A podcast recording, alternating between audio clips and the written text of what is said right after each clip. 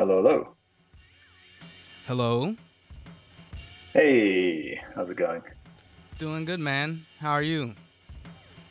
I am not bad, all things considered. Not bad. Yeah, that's very good to hear. How are you doing? Yeah. I mean, discounting the general... The big things. Yeah.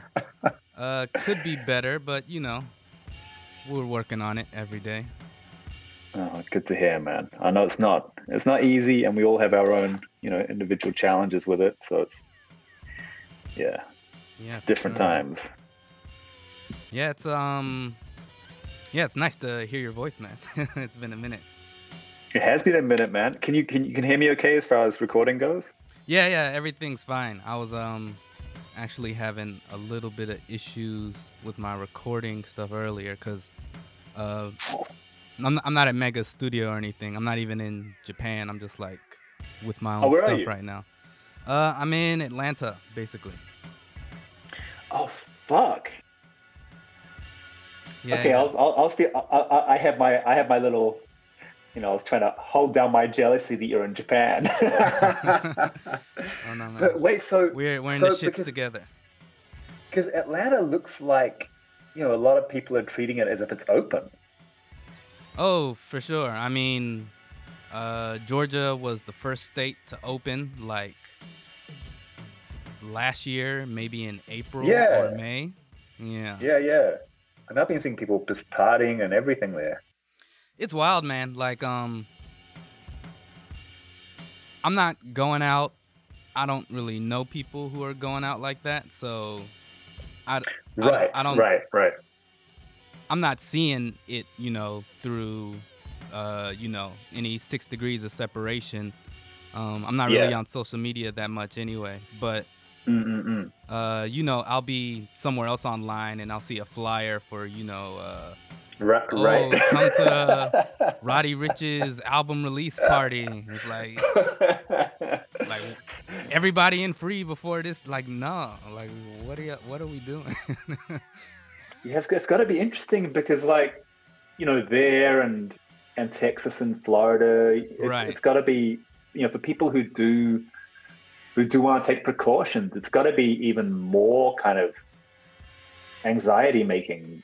Like, because like here, I can trust that. Well, there's basically there's nothing going on outside apart from basic, basic necessity stuff and people out hiking and shit. But I know people aren't throwing parties and all that. Mm-hmm. But yeah, somewhere like Atlanta or those other places, you just, I don't know.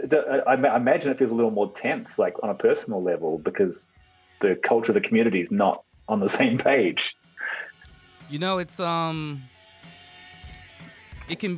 I can see how it could be confusing for if you're in like a couple overlapping demographics, like exactly right. When I was like around the beginning of the whole thing going on, I was like, yo, everybody needs to stay home. Just don't do anything. Just like stay in your house and, chill. And this is like, last year, April. I was like, yo, just like... Exactly, yeah. Let's all just not do anything for a couple months or even a month and this thing will be over. But now, it's 2021. People in the entertainment industry or, the nightlife with gigs like that who depend on, that kind of economy, even I'm a little bit like, all right, man, you got to do what you got to do. I guess you're assessing your risk and doing, taking as the least amount of precautions as you need to. It'd be kind of shitty if you got somebody killed, but, whatever. Oh, what a fucking world. It's pretty wild. It's been a revealing year and a half, I guess to say. Mm-hmm. And you're in LA, right? Yeah. No, this is the longest I've been in one place in fucking since 1999. That's crazy, man. You've been there the whole time? Yeah.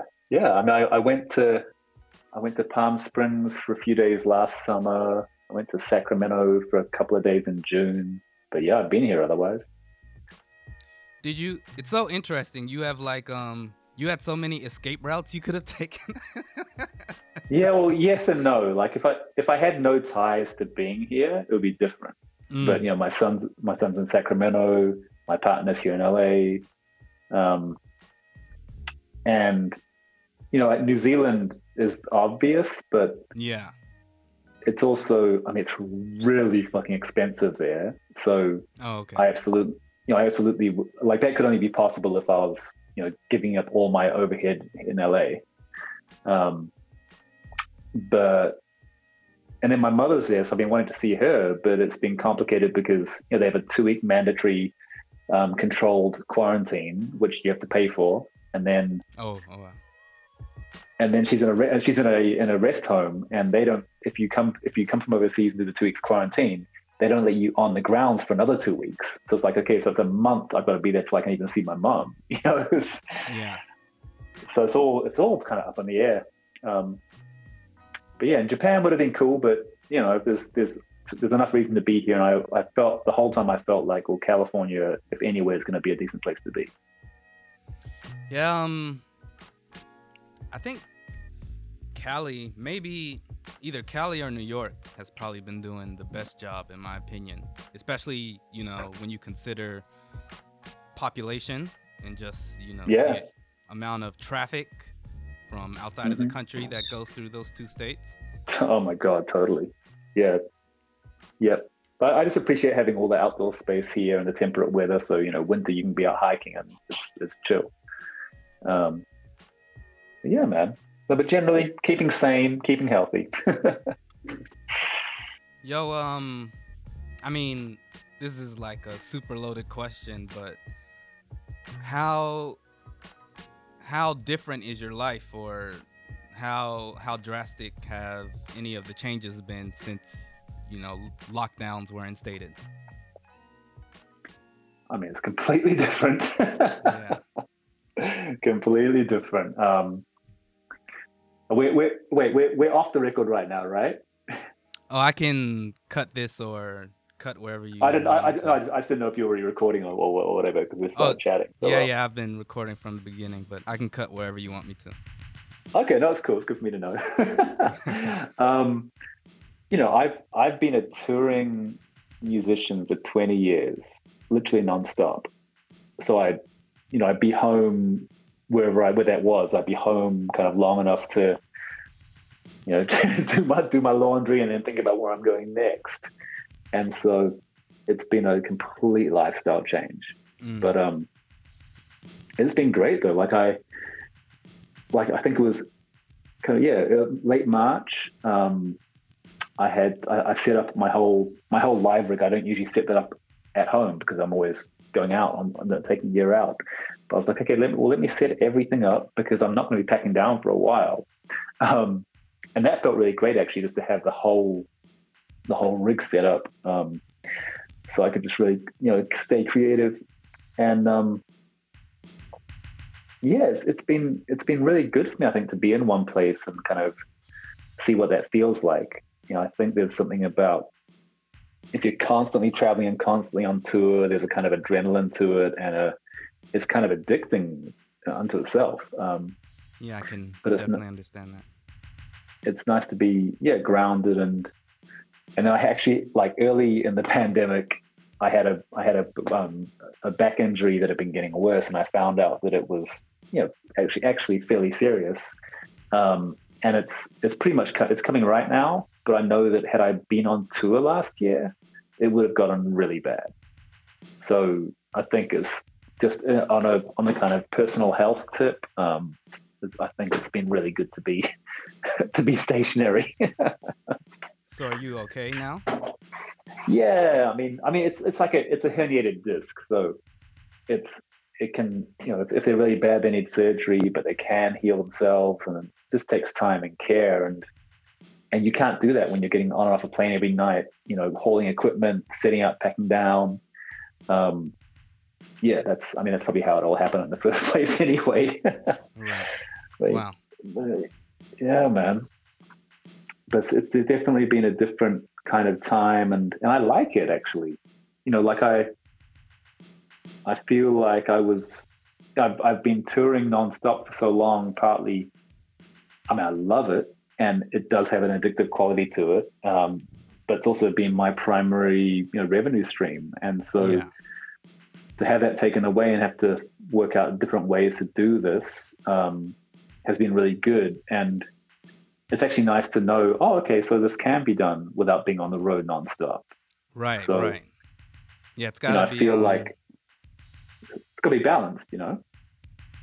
Yeah, it's balance is always good. You never want to overdo anything.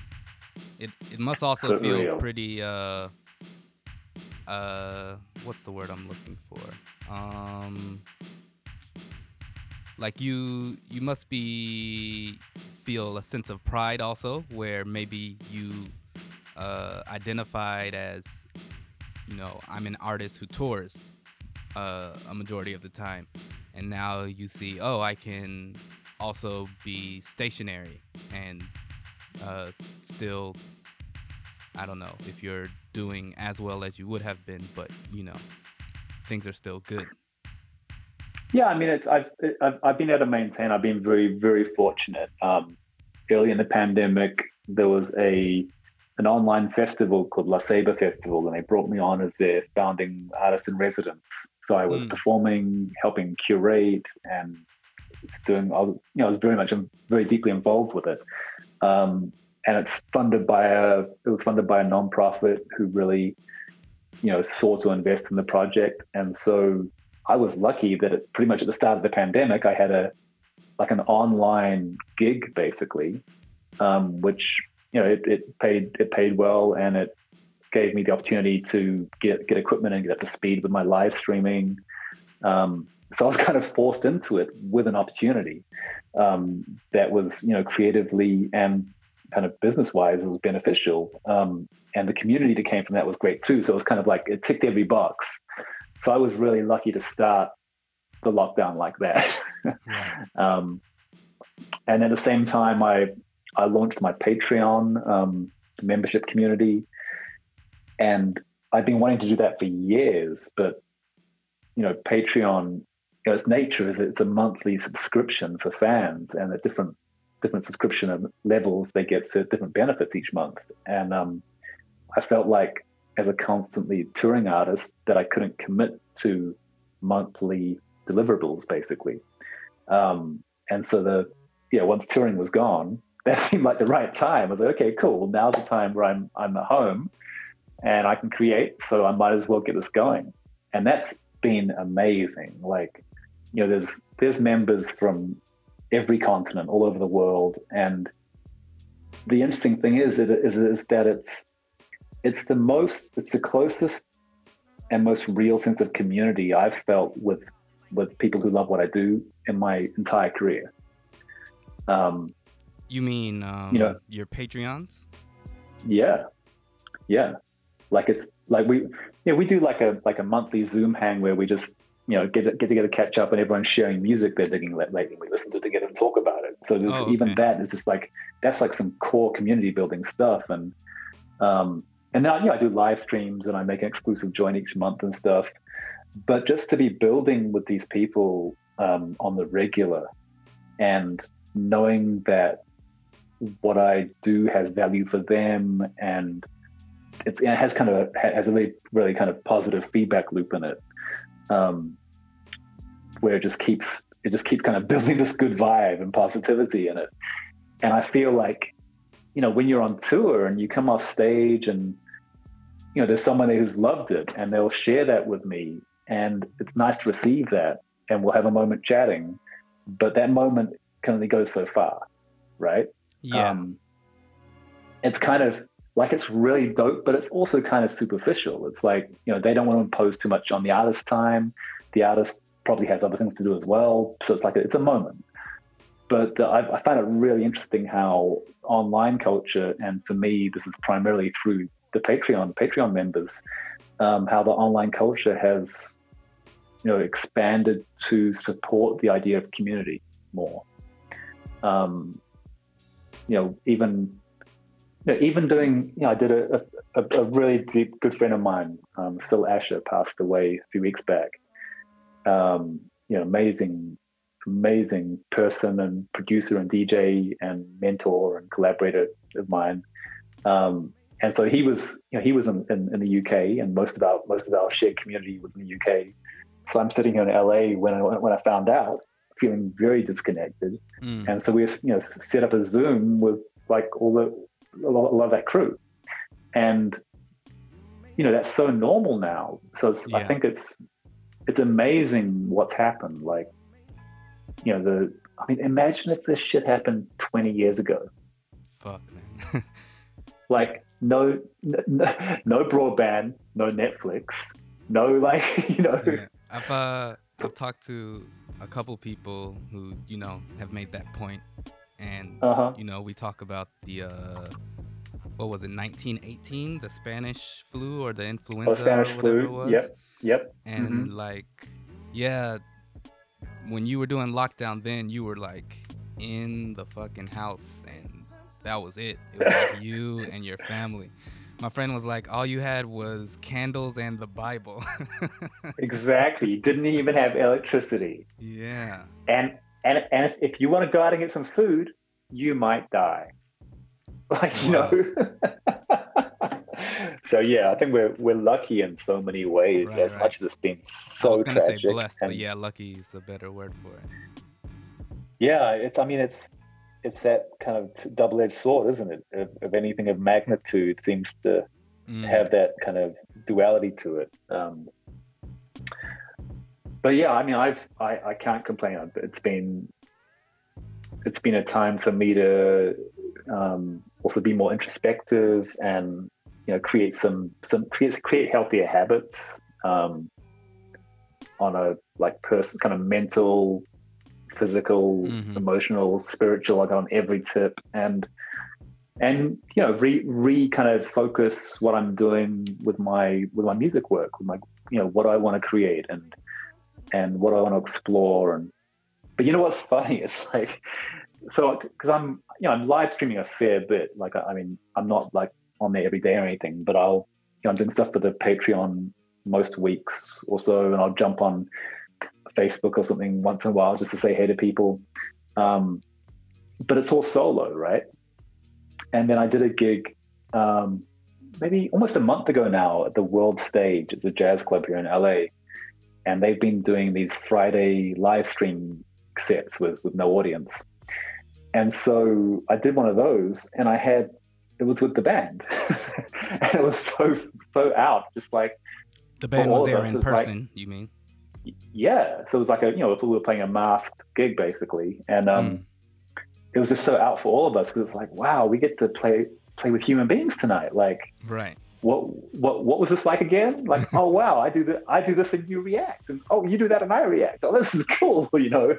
It was just I didn't realize how much I did that. Yeah, it's got to be. That was really special. A little bit of a relearning, even. Yeah, I mean, yeah, I think it is that kind of, it's like riding a bike thing, but there was definitely a psychological moment beforehand of like, okay, do I remember how to play with other people? Yeah. But yeah, that was really cool, and just a great reminder of how special that actually is. And I know that's the same for people like, you know, like my friends in New Zealand, where, you know, it's locked down again right now, but they've been open and been COVID free, and there's just, you know, parties like there used to be. And my friends were saying to me how people are just so much more appreciative now because they know that it could be different. So that's that. I think there's so much. We're being reminded of the value in anything we get to experience at this point, which we haven't been able to. Very be true. Reminded of the value in that, I think, is really special. And going forward, hopefully there's a lingering, you know, a positive lingering residue from that, and it just doesn't. People don't forget suddenly. I mean, I don't think people will forget. It's been pretty heavy. I don't know, man. I'm never surprised by America anymore. Well, America, yeah, exactly. This is true. But it's going to be. Go on. Oh, no. I was going to go off on something else, but yeah, what were you saying? I was just going to say it's going to be a trip like the World Stage, this little jazz club we did the live stream from. That venues like that, in any genre, just like the small to mid-sized venues, they're disappearing like so fast. Yeah. I know every city has at least 2 or 3 venues that have announced they won't be reopening. And I'm sure all the ones that haven't announced, they still don't know how they can reopen because they don't know when they can reopen unless it's Texas or whatever. And then it's like, do you want to open? Mm-hmm. But yeah, I think that's going to be really interesting because whether it's the 200 cap DJ club or the 100 cap jazz club or whatever it might be, if that landscape, if that ecosystem has been decimated, as I suspect it has, that's going to really affect the culture moving forward in so many ways. And people will always find a way to make shit happen, but still, it's like I think that the places that really can't reopen oftentimes are the places which were really run out of love more than anything, right? And those that's the element. It's not so much the room; it's the culture of and the intention behind the room or the club. And so I think taking that out of the ecosystem is going to have some interesting, I don't know what the repercussions are going to be, but we're going to feel it. That was one of the biggest things I was worried about or concerned when all this started to kick off and the lockdowns went into effect. Yeah. Because, a large part of my social circle are, like you described, people in the culture or who kind of gravitate or depend on whether those spaces exist, whether they're performing or they work there or they own the place, whatever. And I was just like, man, I hope, everybody's able to make it through and nobody loses their business or their livelihood or anything like that. And thankfully, at least the people I've spoken to, everybody's been able to make it work. So, blessings. That's great. Bless up on all that. Yeah, that's why, I'm always a little worried when I talk to somebody I haven't talked to in a long time. And I'm just like, oh, are you doing all right? Is everything good? And, Right. Yeah. So, yeah, it's good to hear you're all right. Sorry to hear about your friend. Me too, and it wasn't COVID related, and it was out of the blue. But there's been so much loss happening. It's hard to kind of single out anything really. Yeah, just a blur of people dying. But yeah, it was what the, I guess this the silver lining, for want of better words, of my friend's passing has been kind of a reunification of a lot of the community that was around him, which over the last decade has kind of fallen apart. And it's quite, it's amazing when someone passes how that can really galvanize community again. It's like they're doing their last or extra good deed from the other side. Wow, yeah, that's a good point. Yeah.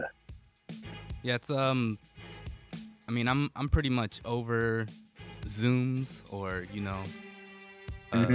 doing digital conferences where we all coalesce through a webcam. But it was pretty nice in the beginning, when you have those friends that you don't see so often or you haven't spoken to in maybe a couple years. It was good to just chat with some folks because I was, just checking on people. So it was nice to reconnect. And yeah, it really puts things into perspective, like what's important.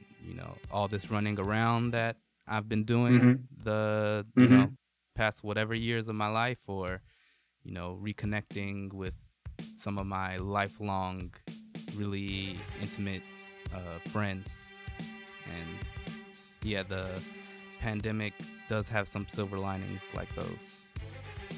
Yeah, I mean, I feel like conversation in general, at least from my experience of the last year, that conversation has become a lot more intentional. Mm. And I mean, it's like before last March, I wasn't necessarily, if I was going to catch up with someone, I wasn't necessarily scheduling it, and I wasn't necessarily knowing that it's going to be a minimum of 1 hour, and that it's going to be real. It's like I feel like I don't think I've had a single conversation that's been, to want a better word, pointless, like in the last year. Right. Everything's a lot more intentional now. So much more intentional. And that's incredible. Mm. I mean, it should have been that way already, obviously, but I guess, sometimes it takes a shift, right? Yeah. It's really perspective. Like, really, really, had some perspectives reset during all of this. Like you said, you may have been in like a touring mindset. That's your main focus. You've kind of got a bit of a tour tunnel vision, and I'm sure everybody had that with whatever was their main grind or whatever they were focused on. But yeah, it's weird. Yeah, how like us having to shelter down. What was it called in LA? Shelter in place. Yeah. Those kind of actions actually opened up a lot of things, like the whole digital explosion. People interacting more, collaborations that wouldn't have happened otherwise. It's a really fascinating period that we happen to be living in. Of course, you have to caveat everything with all the tragedies that are occurring at the same time, but it's it's always good to look at what we can take out of it and improve upon and make better. 100%. And the tech additions are not going to go away when the pandemic's gone. I mean, yeah, right. It's only going to get better as well. And I mean, I don't intersect so much at all with the corporate world, but I imagine there more than anywhere, like, Zoom has changed everything. Like, for a lot of companies, I can't imagine why would you pay for an office? Right, exactly. If you don't need to have an office. I mean, just why? And like live streaming for music and stuff, live streaming is not going to go away. That's only going to get better as well. So that's pretty exciting, I think. Things that I mean, seeing really serious, heavy, respected acoustic jazz musicians doing online stuff is incredible. Mm. Because like for DJs, the transition's obvious. Yeah, I think for the EDM world and electronic music world, they're naturally closer to technology, so it's not a leap. But I mean, there used to be arguments about, clubs putting streaming into their clubs and musicians who were just so against it. Yeah. And so seeing just as one, almost a case study, like seeing how normalized the integration of technology and in this case, live streaming has become in communities where it would have otherwise taken so many years to catch on is I think it's wonderful. It's fucking great. Yeah, I started doing some work from home, online work in 2019, and I was just like, man, I don't know if I can go back. I don't want to go back. Like, why would I go back? Yeah, exactly. Yeah, and I appreciate that because of the health and safety precautions we're all taking. That forget coronavirus, I haven't caught anything from anyone in the last year. True, yeah. That's very true. I mean, that's awesome. Like I haven't had a cold for like over a year. Not that I would always be sick or anything, but just you can see it. You can now we can see very clearly how we were catching stuff. Yeah, I had a similar realization yeah, like a last month or something. I was like, oh, I didn't get sick this year. Mm-hmm. Yeah, exactly. Yeah, man. So very interesting times. It's a pretty interesting point you made about, you know, a classic jazz musician doing a Zoom performance. It's really, it's not really something you consider, like, click on a Twitter link to go check out Yo-Yo Ma or something like that. Yeah, and then seeing some of them doing, you know, some musicians doing those, you know, posts or whatever where they're stitching together pre-recorded separate performances, and which is, you know, antithetical to what jazz even is. Especially in its kind of pure and acoustic form, but they're just making it happen, and I think it's really cool. And if the, you know, I think of like sci-fi books and movies where you have post-apocalyptic Earth, and you know, maybe this is our post-apocalyptic, and the apocalypse wasn't as bad as, you know, fiction would make it out to be.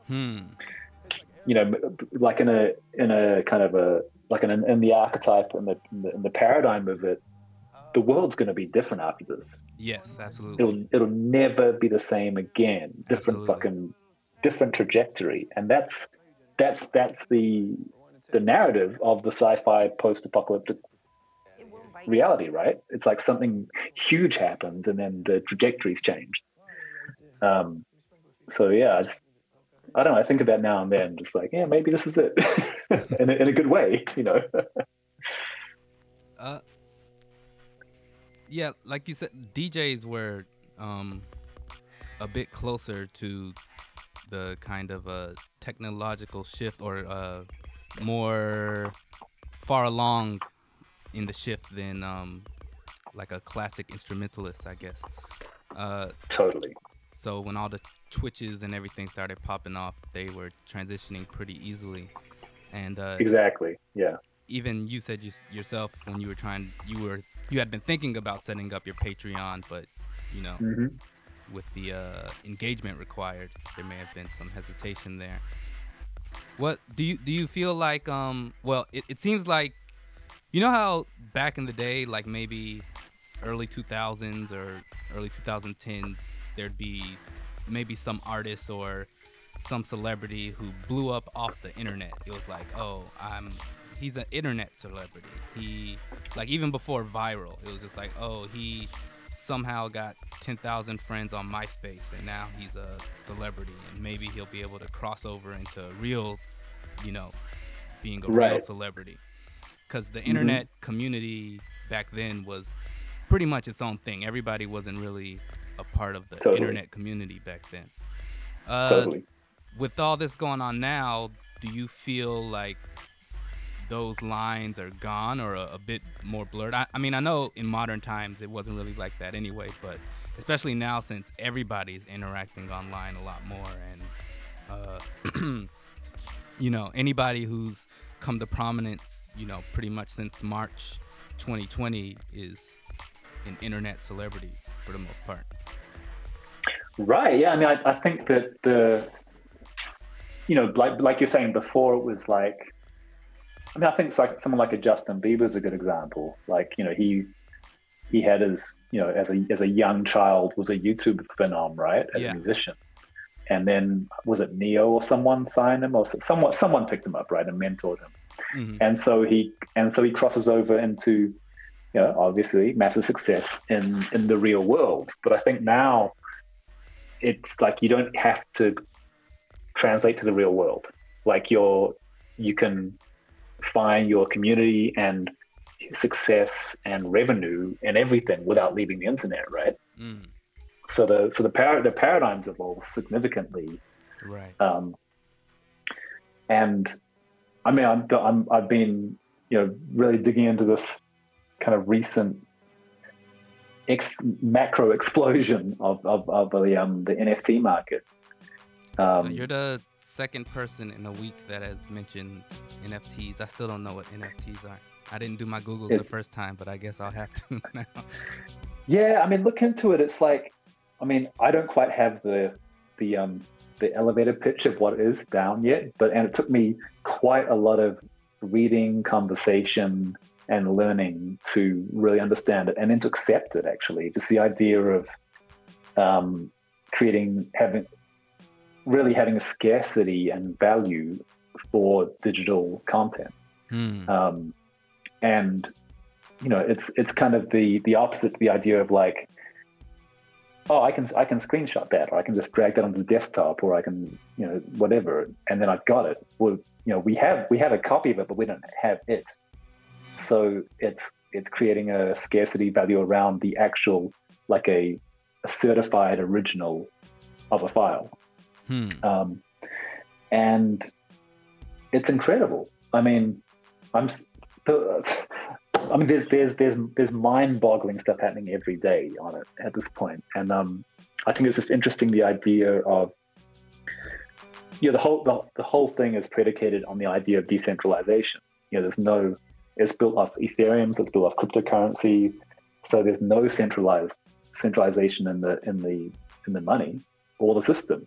You know, the whole NFT tokens are that the token goes on the blockchain. It's like, by definition, it's not centralized. And I think that kind of idea is incredible, especially for music, because the music industry has, you know, it's always been very centralized, and from its inception as a music industry, it's been all about, you know, how can we exploit the creator and the artist as much as possible, and earn as much as we can off them, and pay them as little as possible.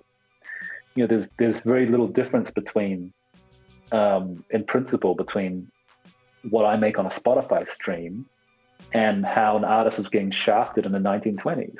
Yes, you know, it's the same thing, right? So the idea that NFTs bring about, and you know, I think that's the current iteration. Like, there's going to be different iterations, but just the idea that something can find value in the marketplace in a digital form, and that it's direct to consumer. It's basically creator to collector. Like, there's, on principle, there's no middleman, and so it's not like Sony can just go in there and do some shit.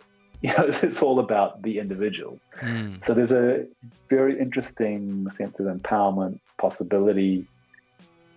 I mean, I saw this EDM guy, this EDM artist named Blau, 2 days ago.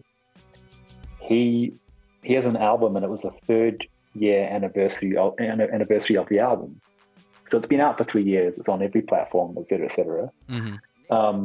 And he tokenized it. Like, he created NFTs for each track, and he auctioned 33 NFTs. So he's auctioning 33 digital tokens that, if you are a winning bidder and you own that token, that certifies that you own this piece of digital content, which represents the album or the track of the album, or something along those lines, right?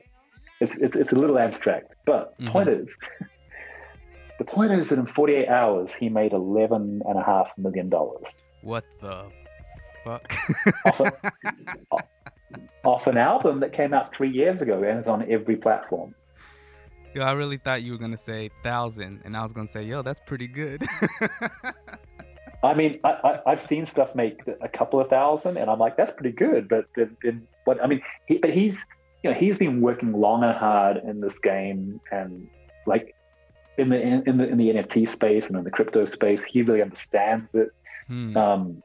But notwithstanding all of that, it's a demonstration of what's possible. It's kind of like it's a cross between when Radiohead did their "Pay What You Want," and that was the first time anyone ever did that, and the first man on the moon. Like, that's impossible. Like they're never going to have a man on the moon, and then suddenly there's a dude walking on the moon, right? Right.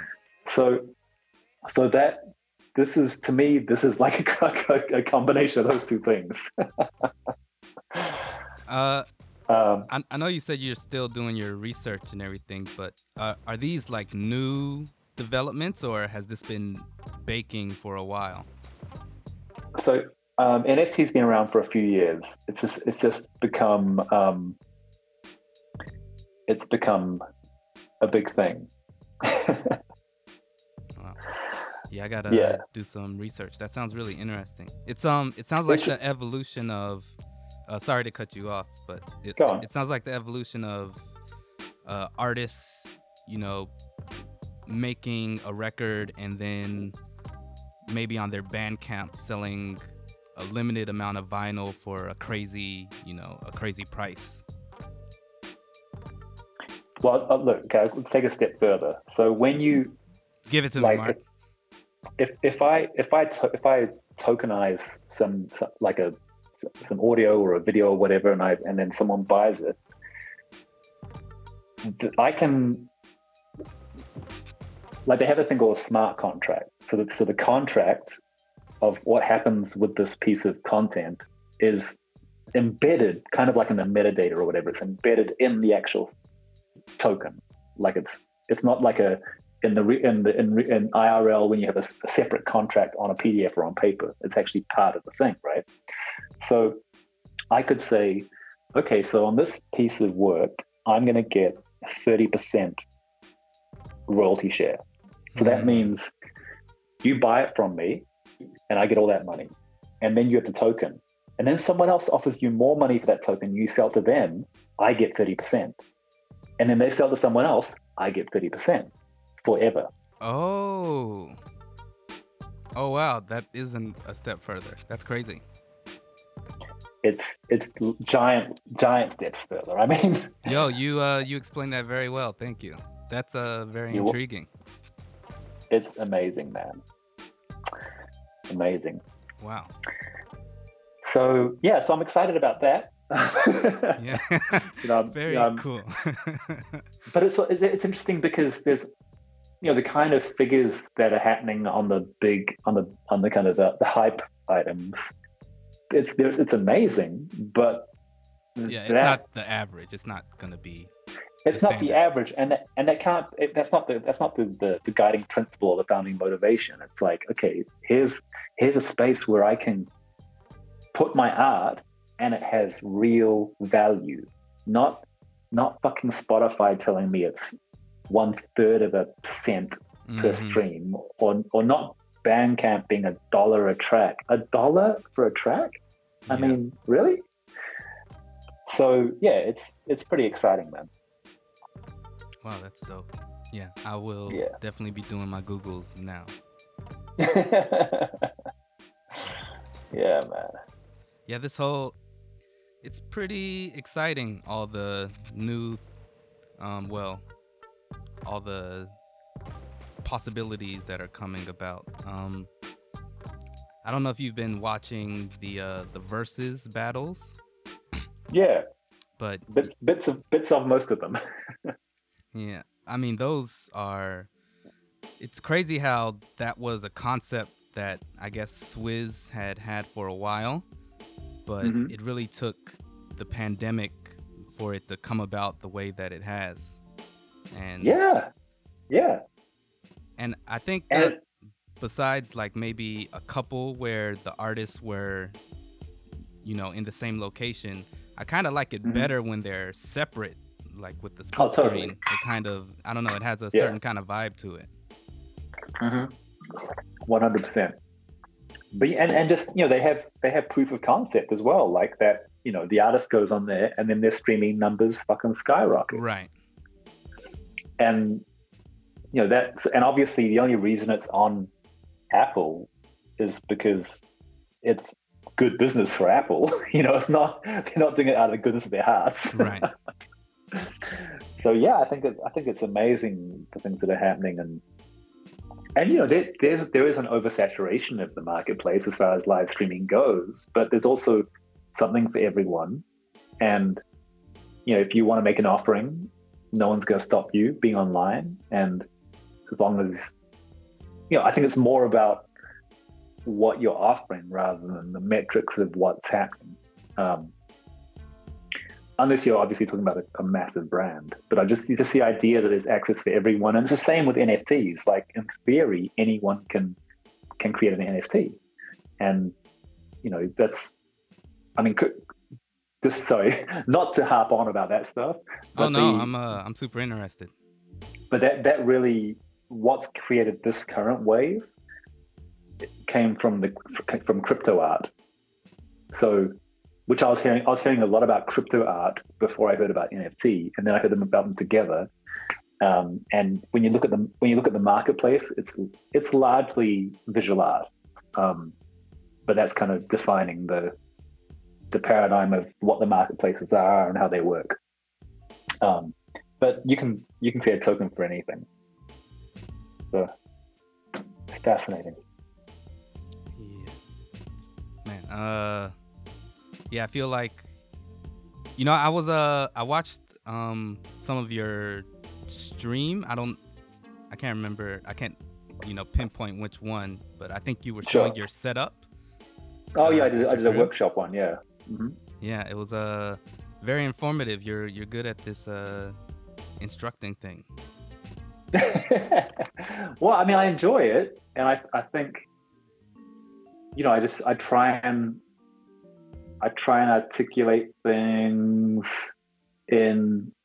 I like the idea of articulating something technical in a digestible way, and so, like I said, that's really what it's about, right? You know want to present something new to someone in a way that they can swallow, and then just, you know, sharing process in general. I think it's really important. It's like, you know, I could train someone and they could sit down on my rig and they wouldn't make what I make, and I wouldn't make what they make. So it's the whole idea of being kind of secretive or anything like that. I'm just like, nah, forget that. Just, you know, just share the knowledge. And then, like, I look at, you know,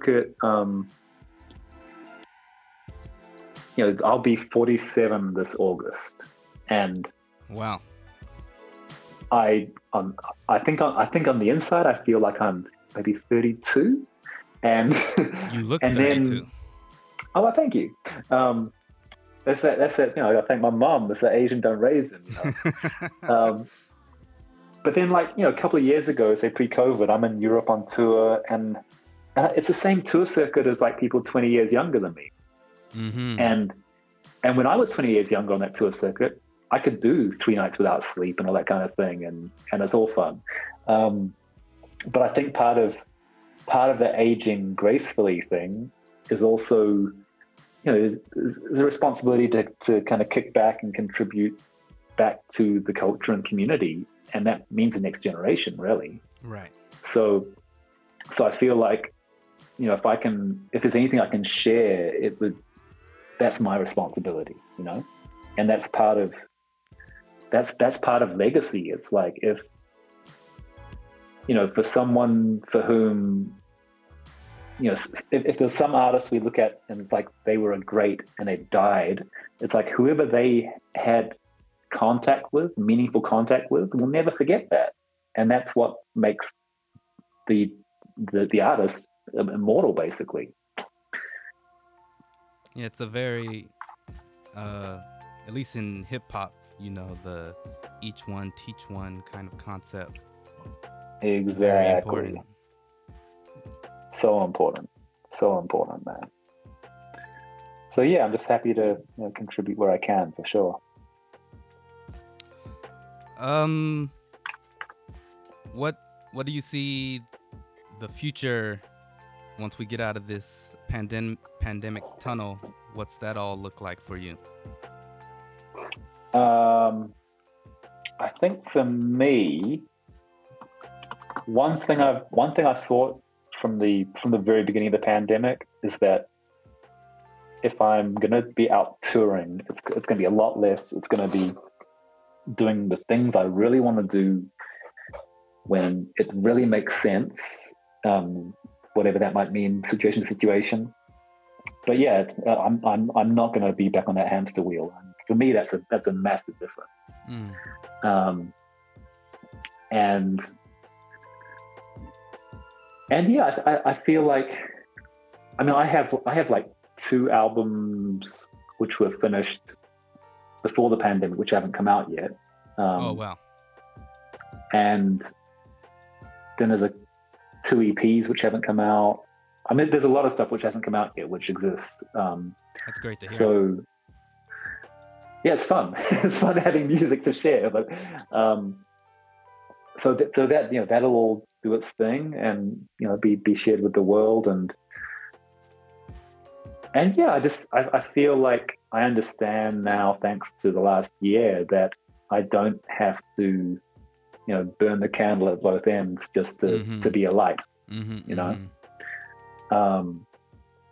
And so going forward, that's what's up. I mean, you know, I know I'm not going to want to stop doing the Patreon, for example.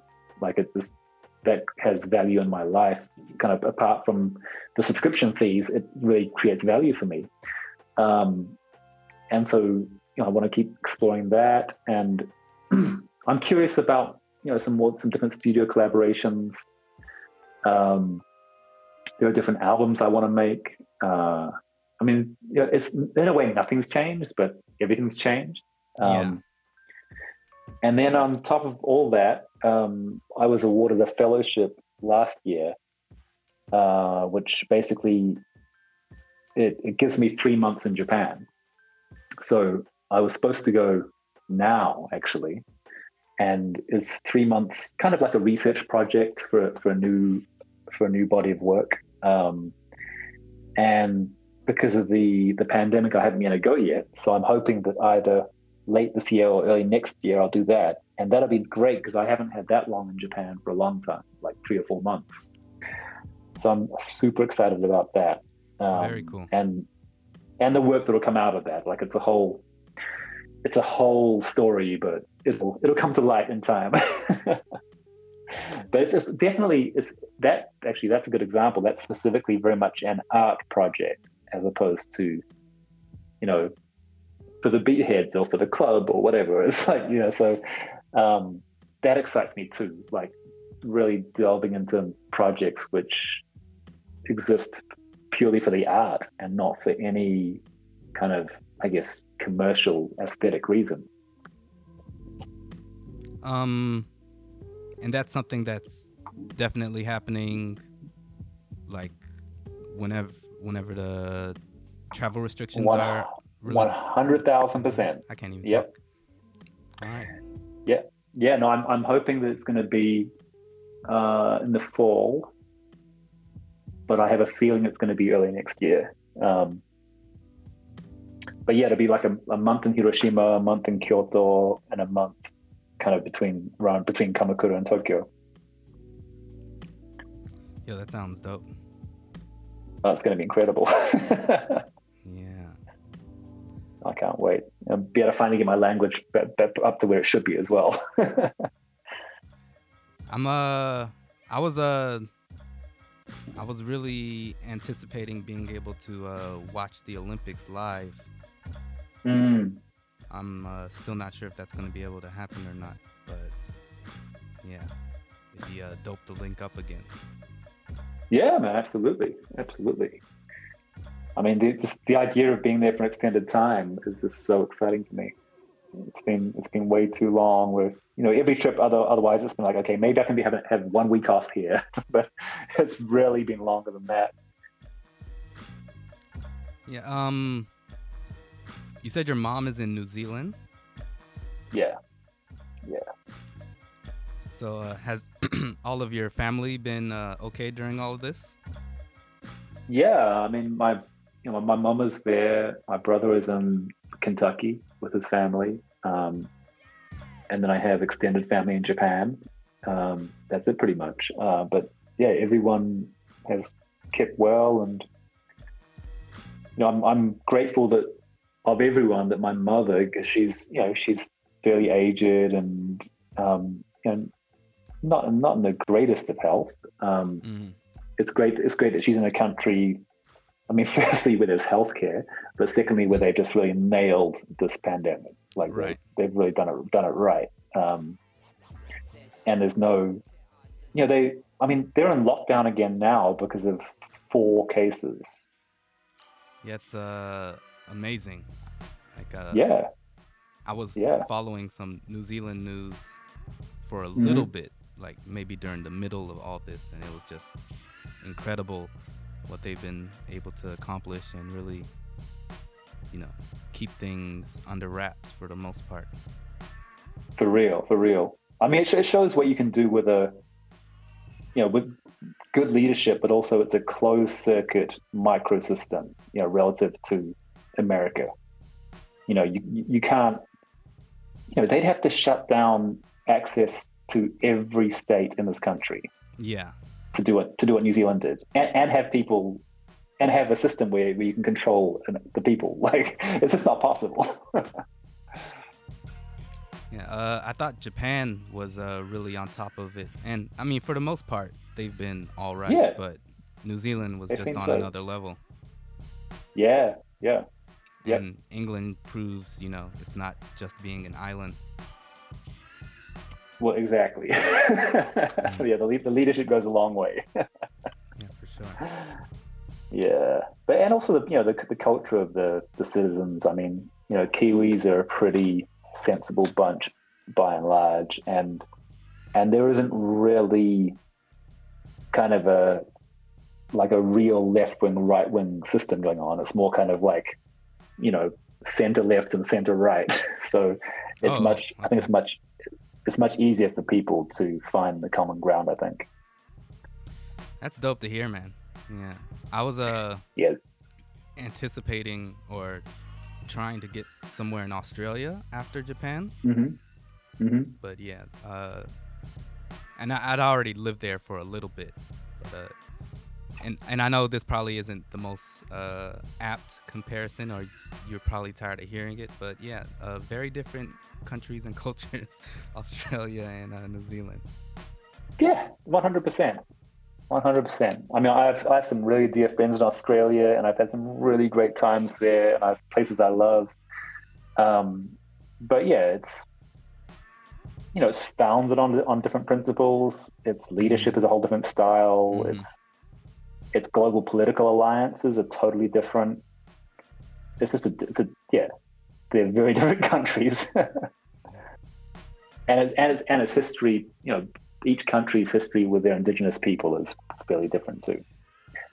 Which, miles apart on that front. Yeah, exactly. Yeah. I'm being very euphemistic. Yeah. Yeah. Well. Yeah, man. Yo, I don't want to hold you too much longer. I appreciate you giving me your time. No, good, man. Good to chat. Yeah, definitely. Yeah, these have been You know, I left Japan like the middle of last year, but I still wanted to be able to contribute to the podcast some kind of way, and kind of just fell into having these chats. Mm-hmm. But yeah, I'm saying this a lot, but it's always good to like catch up with my people. It's always good. Yeah, man, 100%, 100%. Are you an NBA head? Not really. I have like my specific players or team that I follow, but I'm not so heavy into it that, you know, I'm watching every game, or, you know, if it's on, I'm just watching it just because. That's been one thing for me. With all this, you know, without touring, basically, is that it's the first season ever I've been able to commit to watching every game the Lakers play. Right. LA. That's been really cool. Yeah. Like just. Yeah, I imagine to be in a position where it's like, yeah, when you're like, your team is the Lakers. When you're dealing with the Hawks, it's a different proposition. Well, Lakers had a few rough years in there too, but yeah, I agree. I mean, especially right now, I think the Hawks are, they're somewhere down the table, right?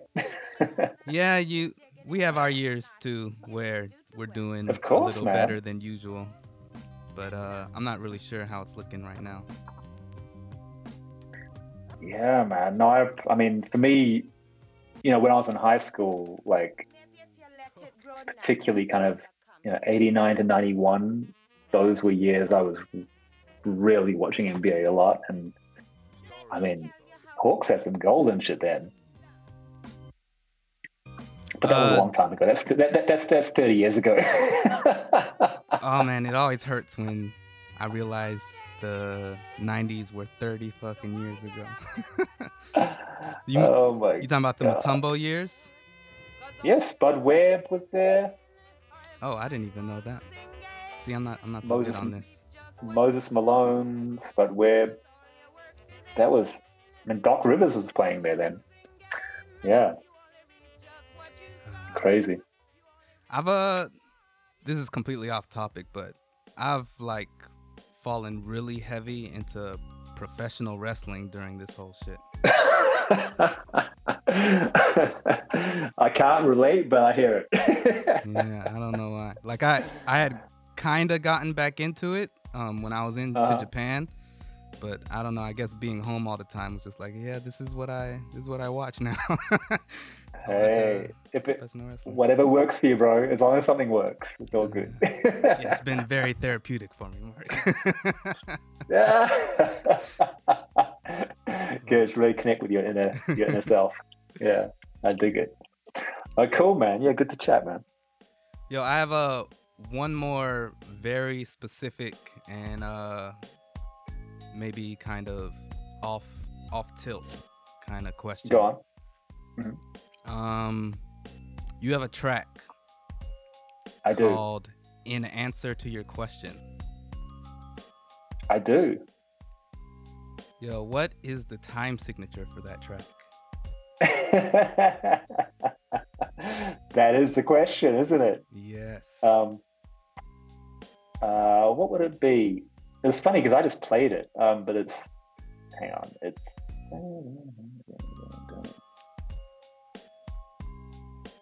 I think it's 11.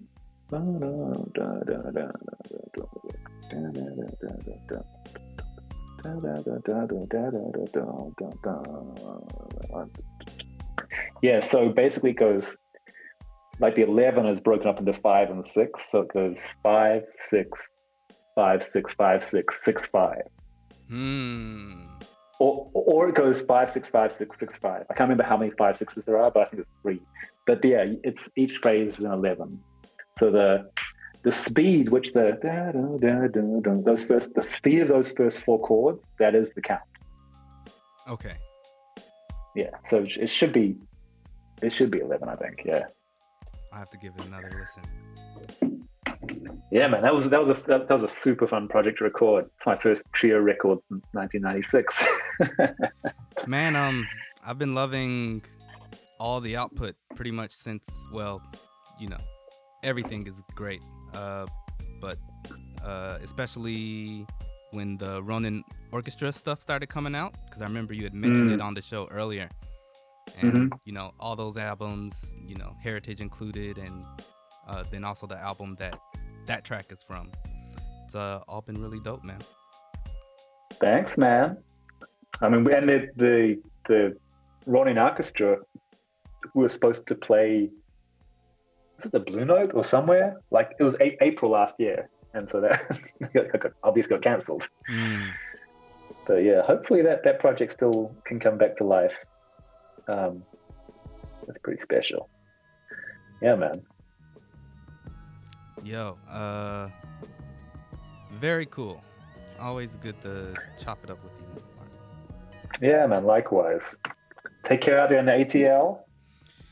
Yeah, man, you guys do the same. I heard things are looking a lot better now, so hopefully all of this will be over or a lot better sooner than later. Indeed. Cool, man. Thank you very much. Is there anything you'd like to promote, or your social media, where people can cash out on your NFT? Right. Whenever the NFT drop happens, they'll be on Twitter for sure. But I mean, the main place I want people to come and check out is the Patreon. There's so much good stuff happening there. But that's patreon.com, patreon.com/MDCL.